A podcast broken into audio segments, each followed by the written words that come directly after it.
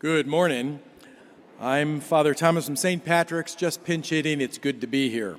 The, um, there was a story, um, I think, in some biography of Winston Churchill. If you've never heard about Winston Churchill, read up on that guy. He had some pretty amazing things back in World War II and some parts of his life. And at one point, he had a party over at his house. And he invited different people of his government, different levels of authority. And there was one young couple, they were just starting out. And they uh, came to his house. He's, you know, this mansion, this prime minister of England, um, the leader of the war effort. And the, they were, the, the couple was only married a couple years, so they were just at the lowest levels of society and of their, their profession. And at one point, the, the wife, the woman, uh, having something and turned, and she was near a, a table. And on it were Grecian urns, okay? Grecian urns, and they were originals, okay? They was 3,000 years old. It was that black with red figures on it. It was absolutely priceless. And she hit that thing and knocked it over on the ground, smashed it, destroyed it. Well, her husband knew what this meant. He will never rise up, okay? That he'll be at the lowest rung in his profession for the rest of his life, and they may not even be accepted into uh, the society where they're hoping to do it. And Winston Churchill heard that, and he went over to it. If you know his accent, I can't imitate his accent. Um, he, um, you know, he's, he's like an English bulldog in human form. And um, Winston Churchill went over and said, told her, Madam, I hate those Grecian urns. Thank you. And he turned quickly and knocked the one, the other one over. Okay?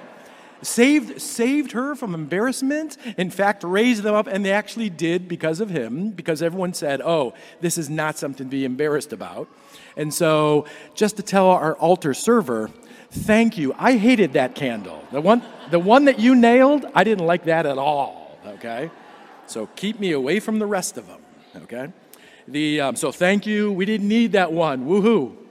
The, um, the readings, and the, especially that psalm, uh, have a bit to do with humility, of course, asking humbly, but also that God hears the cry of the poor. There's that, that song we hear.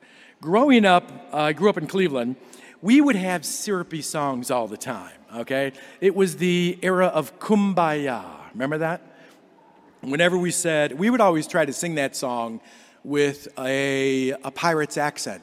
We would say it, you know, you'd hear this. If you were this, a music teacher, it'd drive you nuts because we say, Kumbiar, my lord, Kumbiar, okay? Because we didn't like the song. Um, a common theme among that, especially when the word poor comes up in the scriptures, some of the people that choose music, especially some of the, the big manufacturers of bulletins and stuff like that, they'll immediately say, Oh, here are the songs to play, and they're all about the poor. And that usually means the material poor, okay? The, the folks that you maybe you send down into Appalachia, down in Kentucky, that was it Vinton, Kentucky, serving people like that. It also is an opportunity to talk about what our parish does for the poor and to have an extra collection for it. So get out your wallets. When the word poor came up, this whole machinery started like this every time growing up. Now, why do we focus on the poor? Why do we focus on the poor? Are the poor intrinsically holy because they don't have material wealth? No. That's not what we experience even in our own lives. Are the, the poor immediately virtuous because they don't have stuff? No. Maybe are they even living correctly? Are you guaranteed to live correctly before God just because you have an empty bank account? No, not necessarily.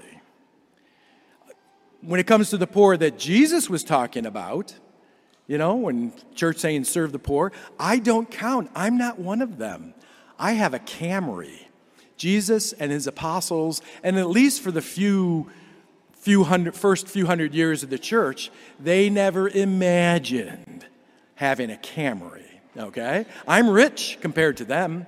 Okay? Even Fenwick, the bishop who came to the first bishop in Ohio, even he had to ride a dirty horse, you know, but I have a Camry.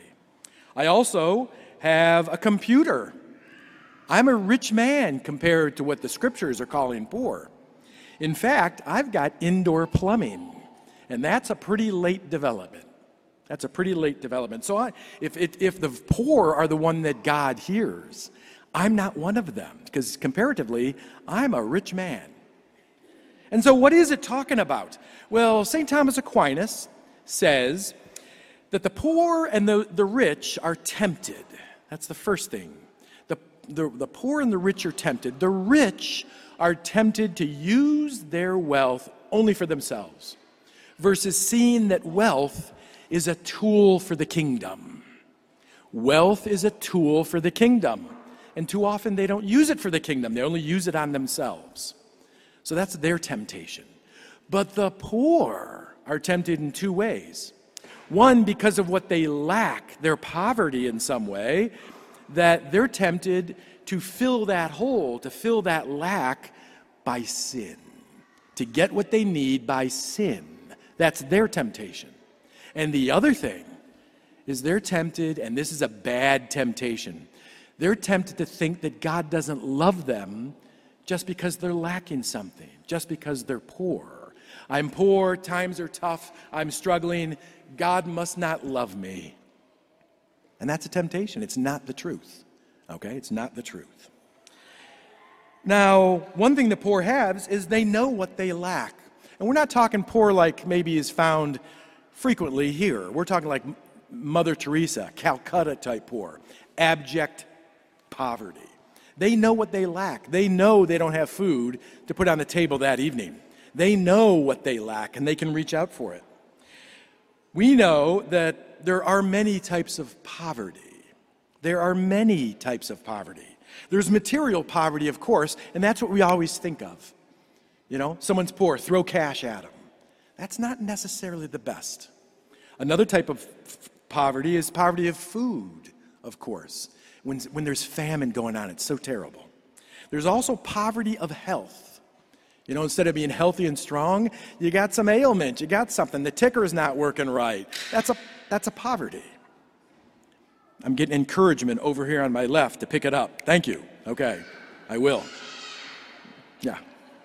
The, um, then there's poverty of relationships. Now, this is huge. Mother Teresa came to our country and she said she was awed and she was horrified. She used words like that. I'm horrified because in one of the richest countries on the face of the earth, she goes, You have a poverty and you don't even know it. A poverty of relationships. You have more people who are ignored, isolated, and abandoned. He says, in, she said, in your country, Human life is garbage. It can be thrown aside so easily. She said, Human life is garbage in your country. She goes, What a poverty unlike no one she's ever seen before. She made an indictment about our country. So there can be a poverty in many ways.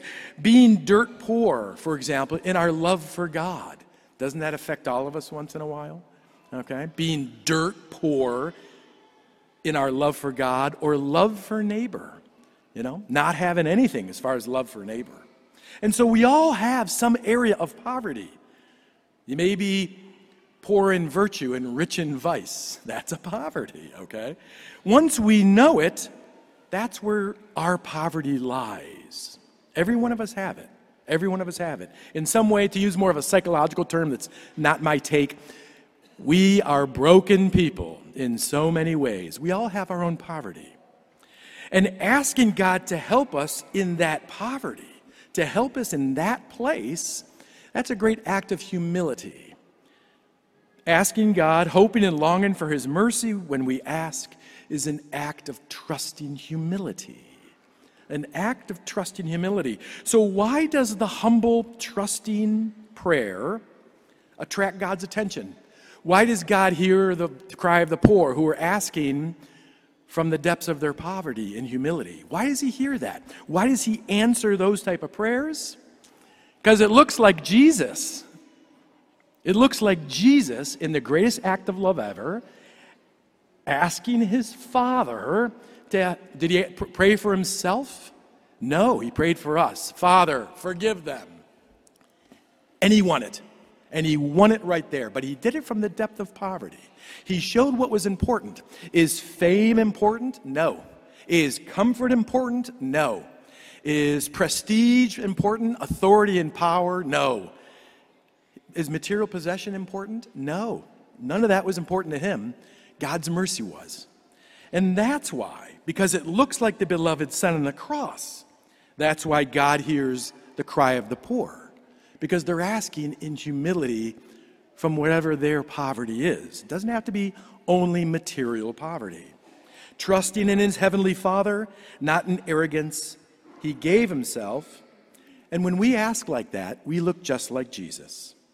Anyone who turns to God in trust, hope, and humility in their poverty versus raging against it, versus substituting, you know, the Pharisee guy. He, he was given his resume, he was given his accomplishments. That's not humility, that's arrogance. No. Anyone who turns to God in trust, hope, and humility is like the publican in the temple. Remember, he was materially rich, but he knew his poverty. He knew where he lacked. And that looks like Jesus. That looks like Jesus, even if just a little bit. And God is attracted, God is kind, and God is merciful to those in their poverty. Turn to Him. This week, let us identify our poverties. Have the courage, it's a gutsy thing to do. Have a courage to identify what are your poverties. We all have some. You may be poor in virtue. You may be really rich in vice, okay? Don't do that, but name it. Name it and claim it, okay? You may be poor in love and kindness. You may be poor in charity and showing care and concern to one another. You may be poor in your speech, and where never is heard the encouraging word. Oh, home on the range okay? That may be our poverties. If that is, if you learn it, if you diagnose your poverty, blessed are you. That is the Holy Spirit working. Blessed are you. Because now, in imitation of Jesus and in imitation of the publican in the temple, you can ask God to show his mercy. God's mercy is the divine duct tape. God's mercy fixes things like duct tape does. I hemmed my trousers for years with good duct tape. And then I found super glue. It works better than duct tape. Okay. The um, asking for God's mercy. Mercy's always needed. When you see a problem, just say, Lord, send your mercy. Mercy is synonymous with the word God help. Not Father Tom help, not Father Dave help. It's God help. That's what we call down when we call his mercy. And God, who is rich in forgiveness, mercy, and grace, he hears the humble in their prayer. Why? Because they look like his beloved son at the greatest act of love ever. That's why God hears it. Each Sunday we come to Mass and we see again through the prayers of Mass Jesus interceding for us. We also see in the crucifix in our homes that Jesus is the voice for all of us in our poverty and he says, Father, have mercy.